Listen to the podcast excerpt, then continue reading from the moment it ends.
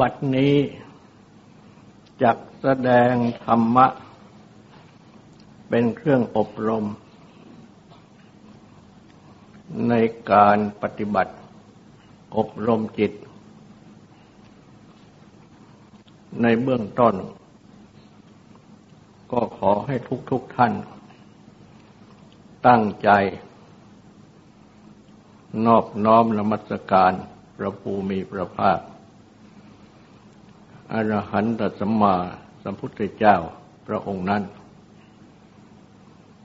ตั้งใจถึงพระองค์ พร้อมทั้งประธรรม และประสงค์เป็นสรณะ ตั้งใจสำรวมกายวาจาใจให้เป็นศีลทำสมาธิในการฟัง เพื่อให้ได้ปัญญาในธรรมพ ระสัมมาสัมพุทธเจ้า ได้ทรงแสดงสติปัฏฐานทั้งสี่ ซึ่งเราทั้งหลาย ถือเป็นหลักปฏิบัติ ทางจิตภาวนา ตลอดมาถึงทุกวันนี้ และ สติปัฏฐาน เป็นหลักใหญ่ ในการปฏิบัติธรรม และการปฏิบัติธรรมนั้น ก็ต้องมีจิตภาวนา อบรมจิต จึงจะเป็นการปฏิบัติธรรม ที่เข้าถึงธรรมได้ อันต้องอาศัยสติ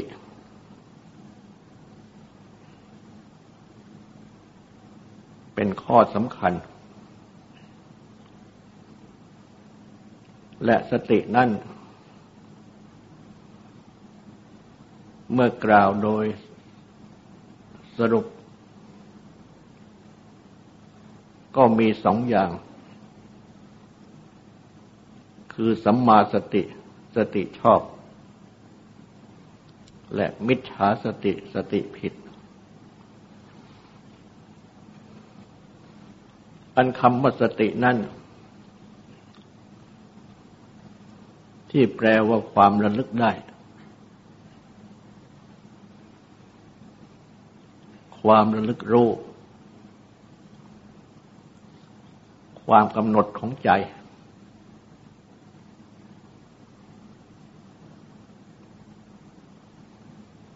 ก็เป็นธรรมชาติธรรมดา ที่ทุกคนมีอยู่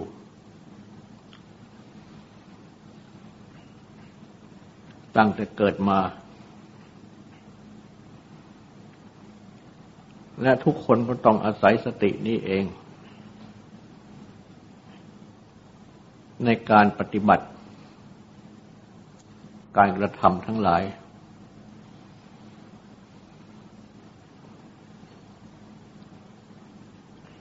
เป็นต้นว่า ในการยืนเดินนั่งนอน กินดื่มทำพูดคิด ทั้งปวง ต้องอาศัยสติคือความระลึกได้ทั้งนั้น ถ้าไม่มีสติ ก็ไม่สามารถจะทำได้ถูกต้อง แต่ว่าสติที่มีทั่วไป อันเป็นธรรมชาติธรรมดานี้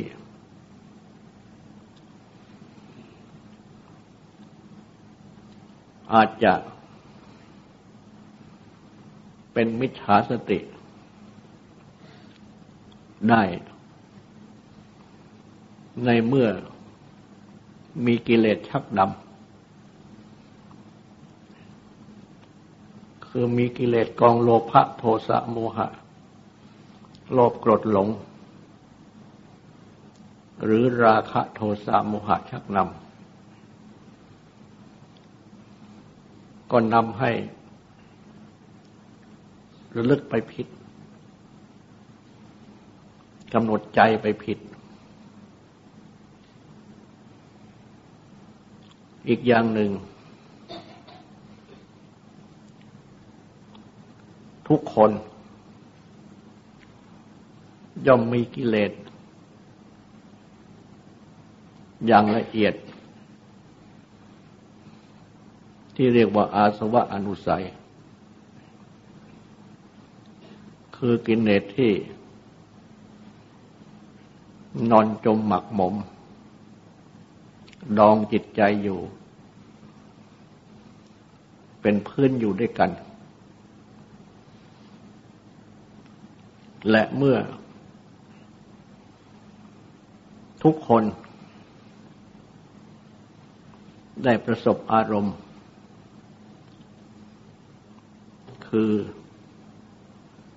จิตใจนี่เอง ของทุกคน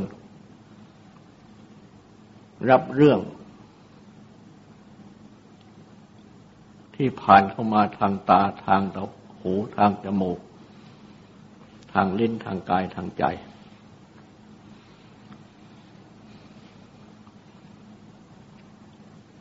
อันเป็นเรื่องที่จิตคิด จิตดำริจิตหมกบุ่นถึง เรียกว่าอารมณ์ เมื่อจิตมีอารมณ์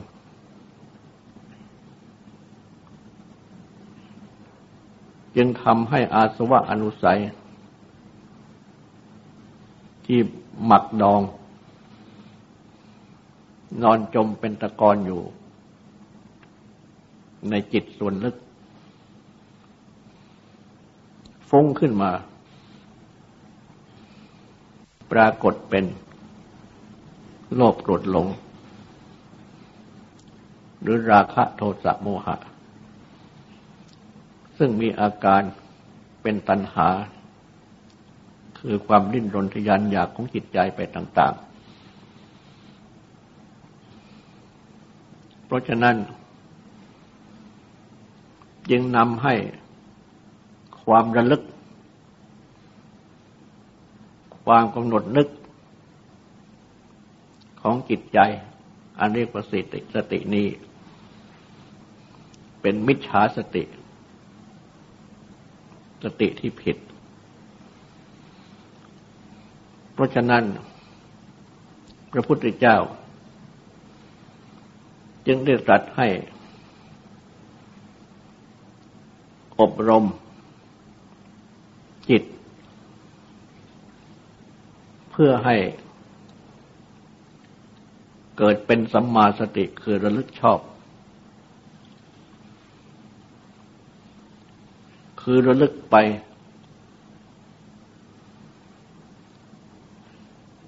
ในอารมณ์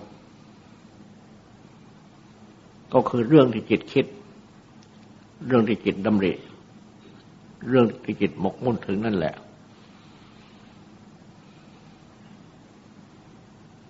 อันเป็น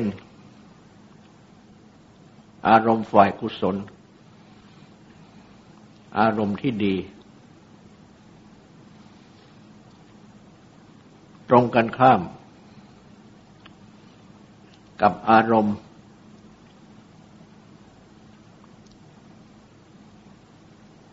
ของมิจฉาสติ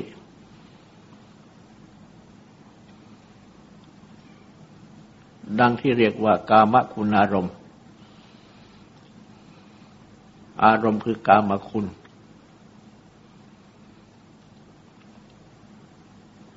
ซึ่งปกติก็มีห้า สำหรับที่เป็นส่วนรูป คือเรื่องของรูป เสียง กลิ่นรสผลตภะที่น่ารักใคร่ปรารถนาพอใจทั้งหลาย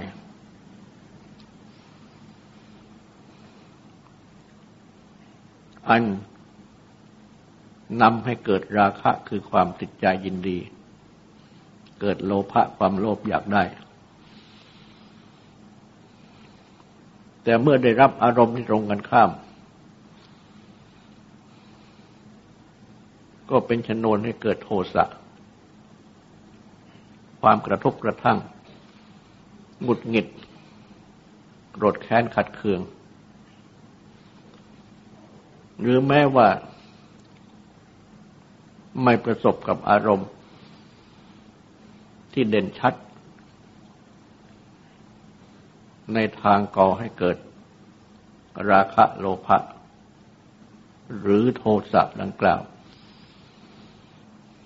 ที่เรียกว่าเป็นอารมณ์ที่เป็นกลางๆ ก็ไม่ได้จับขึ้นมาพิจารณา ให้เห็นสัจจะคือความจริงของอารมณ์นั้น ผ่านเลยไปเลยไป ดังนี้ก็เรียกว่า เป็นโมหะคือความหลง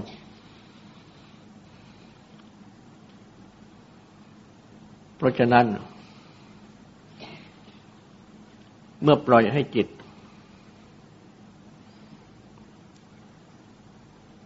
ระลึกนึกคิดกำหนดอยู่ ในอารมณ์ฝ่ายอากุศลดังนี้ จึงเป็นไปเพื่อเพิ่ม อาสวะอนุสัย คือกิเลสที่ดองจิตสันดาน ทั้งสามกองดังกล่าวนั้นให้มากขึ้น เพราะฉะนั้น ปกติของจิตสามัญชนทั้งหลาย จึงเรียก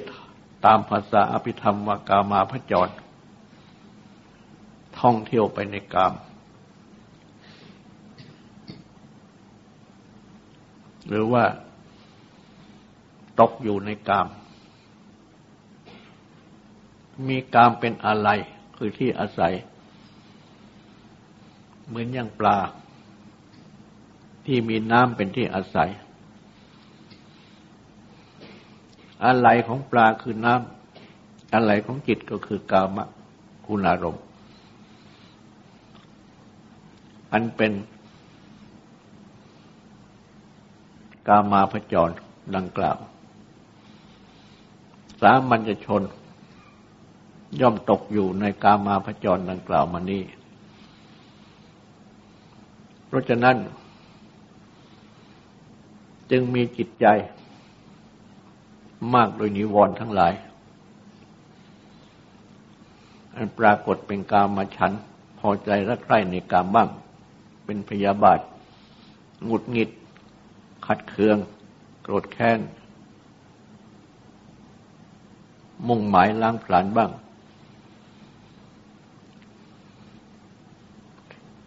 ทีนมิทะง่วงงุนเริ่มเคลิ้มบ้าง อุทธจักอุปจัก ฟุ้งซ่านรำคาญบ้างวิกิจชาเครือบแคลงสงสัยบ้างทำให้จิต ฟุ้งซ่านไม่อาจที่จะสงบได้โดยง่าย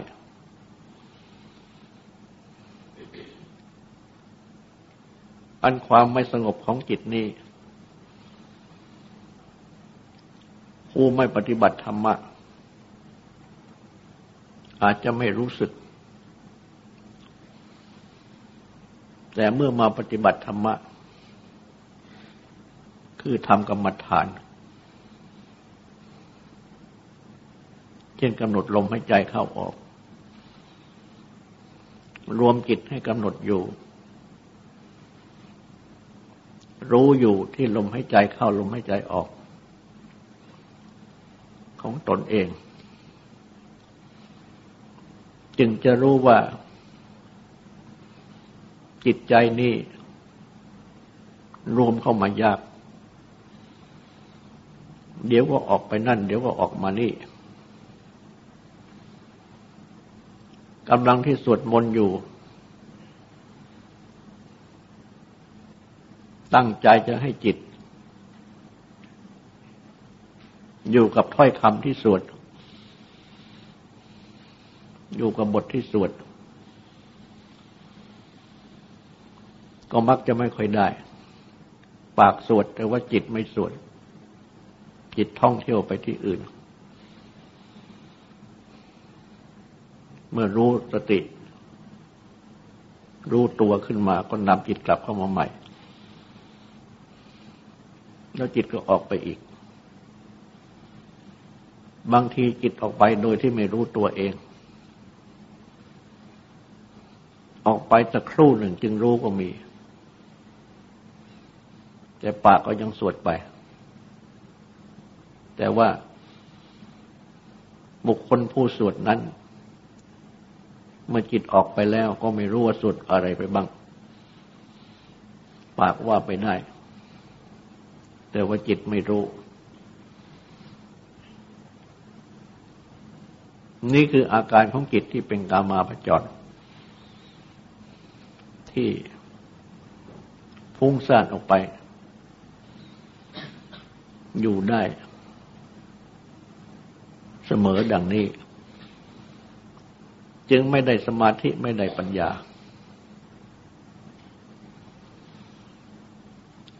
พระพุทธเจ้าจิตตรัสสอนให้ปฏิบัติในสัมมาสติสติชอบ ก็คือ ให้มีสติระลึกไป ในอารมณ์ที่เป็นฝ่ายกุศล อันตรงกันข้าม กับอารมณ์ที่จิต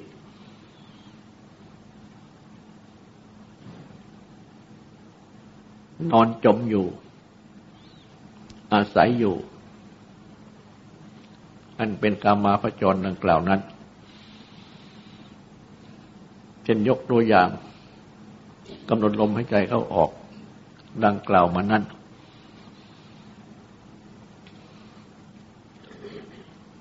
เพราะฉะนั้น ผู้ปฏิบัติธรรมะ ก็คือการปฏิบัติที่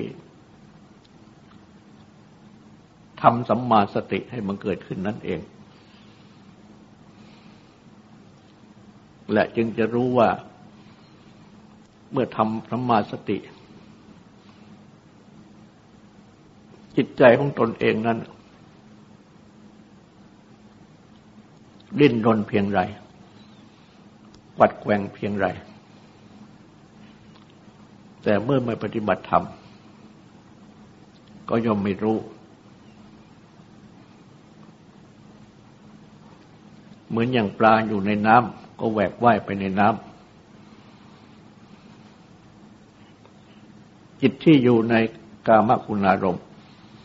ก็แหวกว่ายไปในกามากามคุณอารมณ์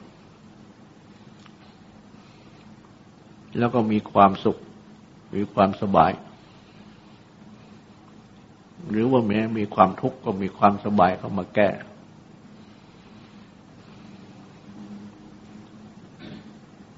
จึงไม่รู้สึกว่าจิตดิ้นรนกวัดแกว่งกระสับกระส่ายเพียงไร แต่เมื่อมาให้ปฏิบัติกรรมฐาน จึงจะรู้สึกว่าจิตนี้ดิ้นรนมากกวัดแกว่งมากทำสมาธิได้ยากพระพุทธเจ้ายังได้ตรัสเปรียบ ว่า เหมือนอย่างปลาที่จับขึ้นมา จากน้ำแล้ววางไว้บนบก ปลาก็ยมดิ้นเพื่อที่จะลงน้ำแล้วเมื่อลงน้ำได้แล้ว ก็หยุดดิ้นแหวกว่ายไปในน้ำอันเป็นอะไรคือที่อาศัยของปลา จิตก็เหมือนกัน มาจับยกขึ้นจากอะไรคือที่อาศัยของจิตที่เป็นพื้นกรรมกามาประจรดังกล่าว มาสู่กรรมฐาน เพื่อสัมมาสติ ก็ดิ้นเพื่อที่จะได้กลับไปสู่อะไรคือกามคุณารมณ์ อันเป็นที่อยู่อาศัย แต่ว่า จิตนี่ ไม่เหมือนอย่างปลา ซึ่งมีน้ำเป็นอะไรคือที่อาศัย แต่เพียงอย่างเดียว ส่วนจิต หาได้มีอะไรคือกามคุณอารมณ์เป็นที่อาศัยแต่เพียงอย่างเดียวไม่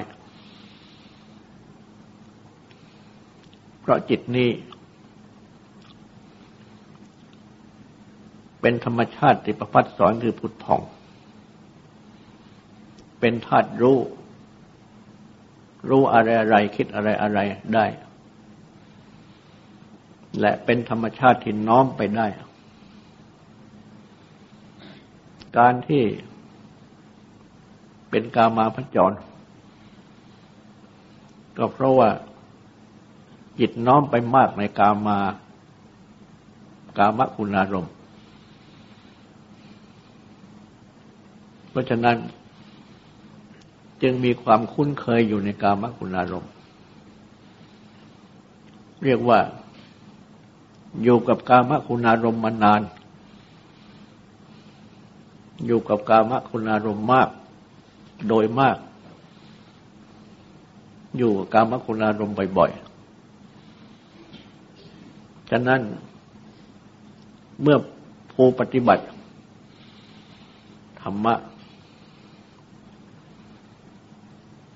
มีสติ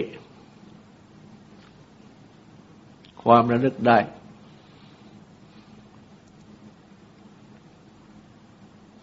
ในฝ่ายอารมณ์ที่เป็นกุศลคือกรรมฐาน มีความรู้ตัวอยู่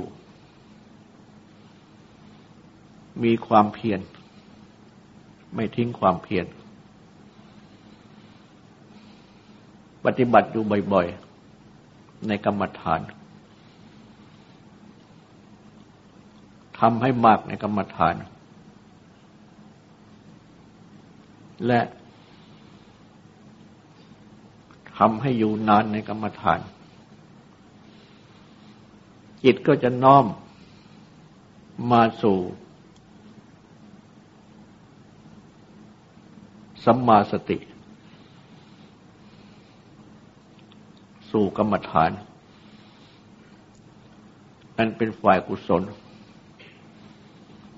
สู่อารมณ์ของกรรมฐาน อารมณ์ของสมาสติอันเป็นฝ่ายกุศลได้ สามารถที่จะละทิ้งอะไรคือกามคุณอารมณ์ อันเป็นกามาพจร มาอยู่ในภูมิชั้น ของจิต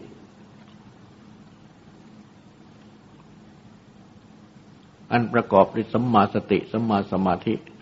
ทางฝ่ายกุศลได้ และเมื่อน้อมจิตให้ เข้ามาอยู่ในสัมมาสติสัมมาสมาธิได้แล้ว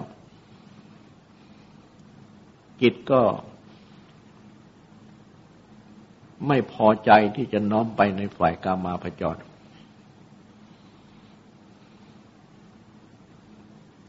เพราะว่า น้อมมาอยู่ตัว ในฝ่ายกุศลได้แล้ว ก็ทิ้งอกุศลได้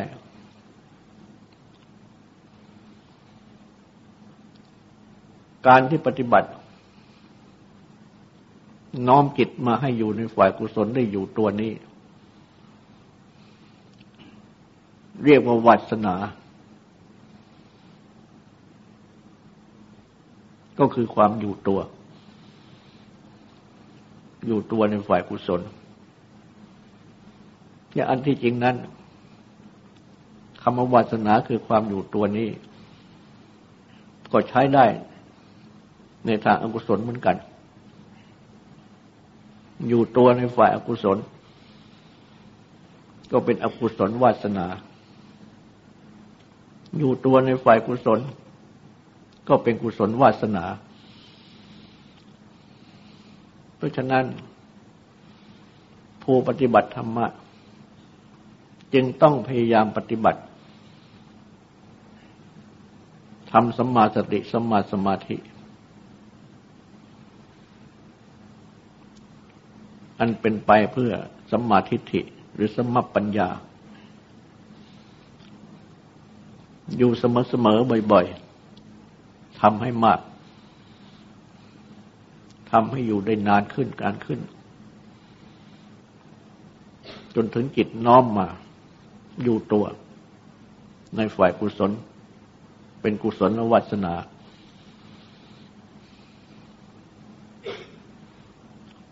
เมื่อเป็นดังนี้แล้ว ผู้ปฏิบัติธรรมะก็จะรู้จำย่อมจะรู้สึกเตือว่า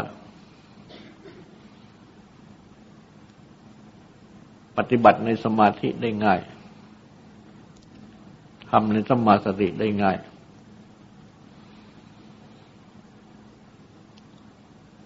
และการปฏิบัติธรรมดังกล่าวนั้น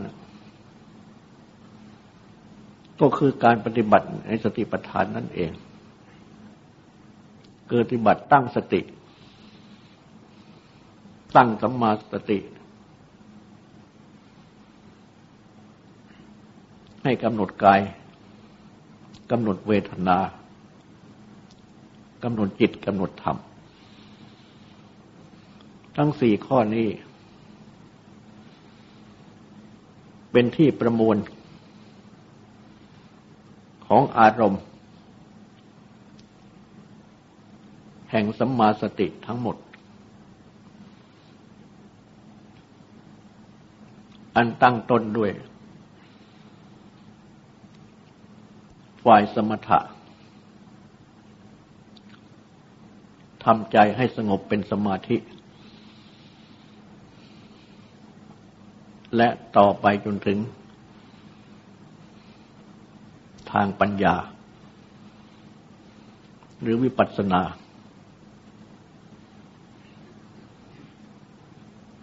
อบรมให้เกิดปัญญา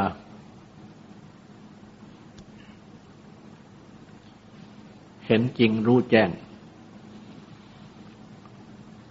หรือเห็นแจ้งรู้จริง เพราะฉะนั้น ติปัฏฐานทั้งสี่นี้ยังเป็นที่ตั้งของสติ ที่ตั้งของปัญญา ตลอดจนถึงวิชาวิมุตติ อันเป็นผล แห่งการปฏิบัติธรรมในพระพุทธศาสนา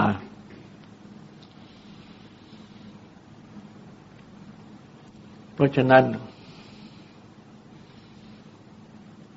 จึงสมควรที่จะปฏิบัติธรรมะ ด้วยการหัดตั้งสติ ไว้ในกาย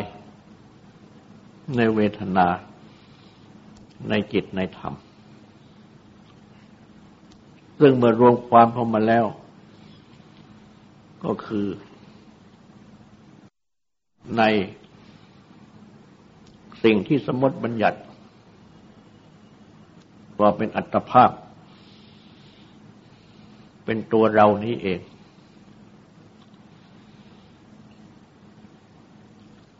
ตัวเรานี้เป็นสมมติบัญญัติ ว่าเป็นเรา เป็นบุคคลนั้นเป็นบุคคลนี้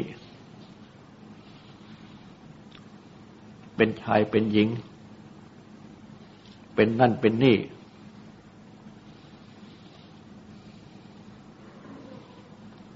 และก็เป็นที่ตั้งแห่งความยึดถือ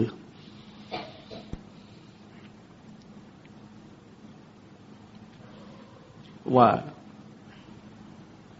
เป็นตัวเราจริง ๆ เสียด้วย เพราะฉะนั้น เมื่อมีความยึดถือ ว่าเป็นตัวเราจริง ๆ จึงเป็นการยึดถือ อยู่ในสมมติบัญญัติดังที่กล่าวมานั้น ซึ่งสมมติบัญญัตินั้น อันที่จริง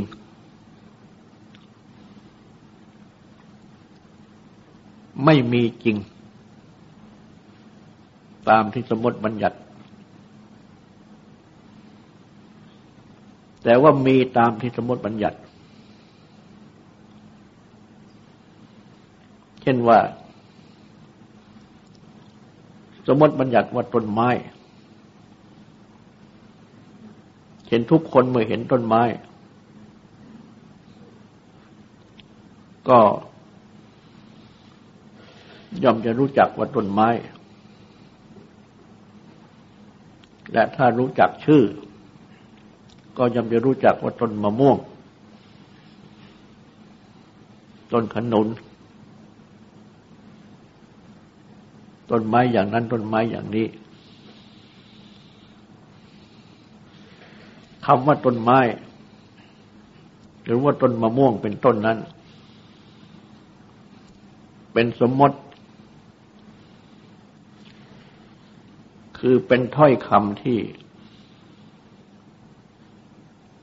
สำหรับรู้กัน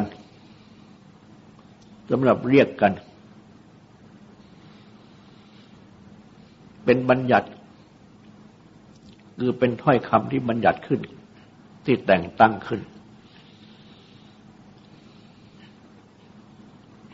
มุ่งถึง เป็นสิ่งที่บัญญัติคือแต่งตั้งขึ้นเขาเรียกว่าบัญญัติ มุ่งถึงสำหรับที่จะให้รู้กัน ก็เรียกว่าสมมติแต่อันที่จริงนั่น ต้นมะม่วงจริง ๆ ไม่มี ต้นขนุนจริง ๆ ไม่มี หรือต้นไม้จริง ๆ ก็ไม่มี คือไม่มีต้นไม้ไม่มีต้นมะม่วง ไม่มีต้นขนุนเป็นต้น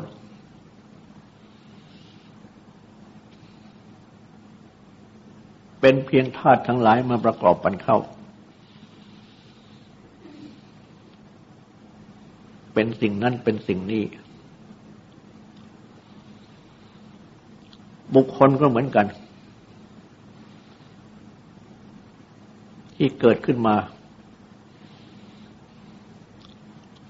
เป็นชายเป็นหญิง ต่อมาก็มีชื่ออย่างนั้นอย่างนี้ แล้วก็เป็นนั่นเป็นนี่ต่าง ๆ ก็เป็นสมมติบัญญัติดังที่กล่าวนั้น แต่ความจริงไม่มีตัวบุคคล ไม่มีความเป็นนั่นเป็นนี่ อยู่ในตัวบุคคล เป็นธาตุทั้งหลาย มาประกอบกันเข้า แต่ว่าก็ต้องมีสมมติต้องมีบัญญัติ คือจะต้องมีการ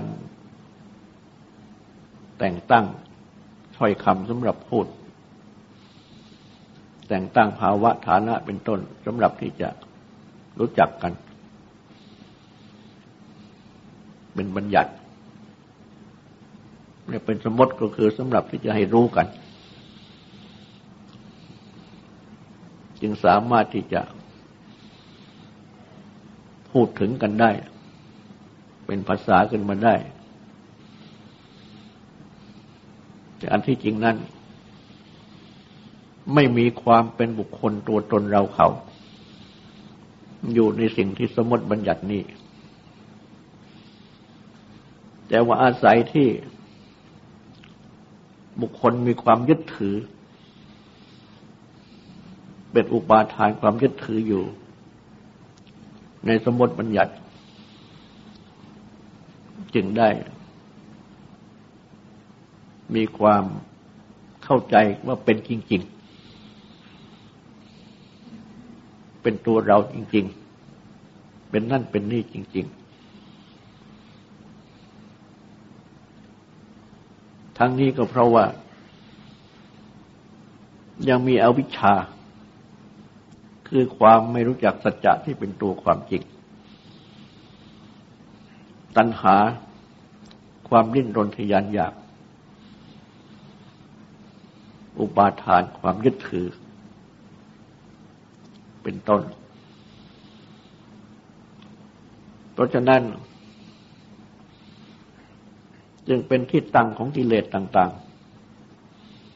ๆ อันเป็นทุกขสมุทัยเหตุให้เกิดทุกข์ในของความทุกข์ต่าง ๆ เป็นที่ตั้งของกรรมคือการงานที่กระทำออกไป ทางกายทางวาจาทางใจ เป็นกรรมดีบ้าง เป็นกรรมชั่วบ้าง เป็นคำกลางๆบ้าง จึงต้องตกอยู่ในห่วงทุกข์อยู่ด้วยกันพระพุทธเจ้า จึงได้ตรัสสอน ให้ปฏิบัติ เริ่มตั้งแต่ปฏิบัติในศีล ปฏิบัติในสมาธิ ตลอดถึงในปัญญา มุ่งให้ได้ปัญญาวิมุตติ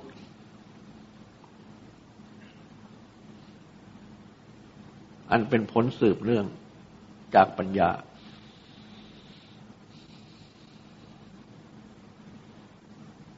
เมื่อเป็นดังนี้ เมื่อในปัญญารู้แจ้งเห็นจริง ความยึดถือว่าเป็นตัวเราของเราดังกล่าวก็จะหมดไป เพราะว่าเท่ากับยึดถือเงา ว่าเป็นตัวจริง เหมือนอย่างยึดถือภาพถ่าย ว่าเป็นตัวจริง ในภาพถ่ายนั้นไม่มีตัวจริง ในเงาก็ไม่มีตัวจริง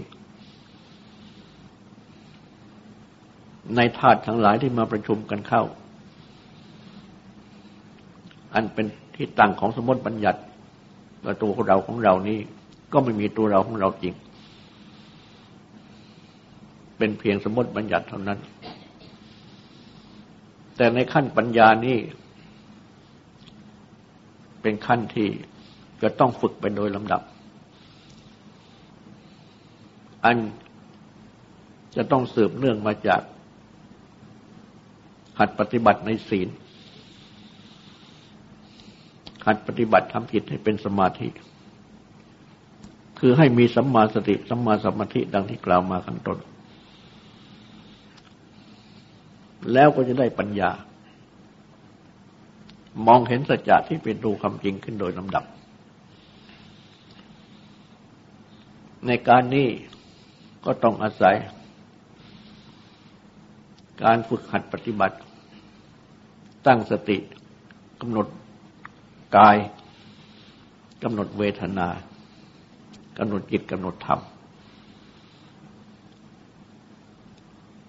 อันรวมกันเข้าก็คือตัวเราของเรา เมื่อตภาพอันนี้นั่นเอง เพราะอัตภาพ อันนี้หรือตัวเราของเรานี้ ก็คือกายส่วนหนึ่ง เวทนาส่วนหนึ่งจิตส่วนหนึ่งธรรมะส่วนหนึ่งรวมกันเข้า เป็นก้อนเดียวกัน ฉะนั้นก็ต้องจับพิจารณาด้วยสติกำหนด ดูที่กาย ให้รู้ว่านี่กาย กายมีอยู่อย่างนี้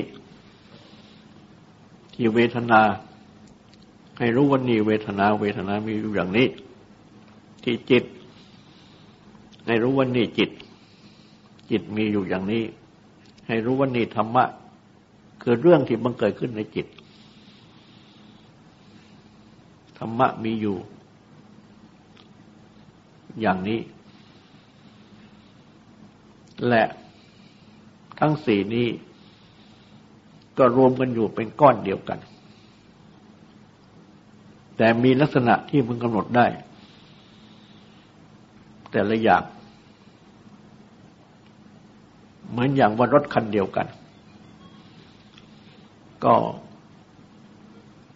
กำหนดได้ว่านี่เป็นล้อรถ นี่เป็นตัวถังของรถ นี่เป็นส่วนนั้นส่วนนี้ของรถ ดังนี้เป็นต้น รวมมันเข้า ก็สมมติบัญญัติเรียกว่ารถ เพราะฉะนั้น ก็หัดกำหนดทำสติดู แต่ละส่วนของรถให้รู้จักว่านี่เป็นนี่นั่นเป็นนั่น ที่ตัวเรานี่ก็เหมือนกันให้กำหนดให้รู้จักว่า นี่เป็นกายนี่เป็นเวทนา นี่เป็นเจตนี่เป็นธรรม และ ทั้งสี่นี้รวมกันอยู่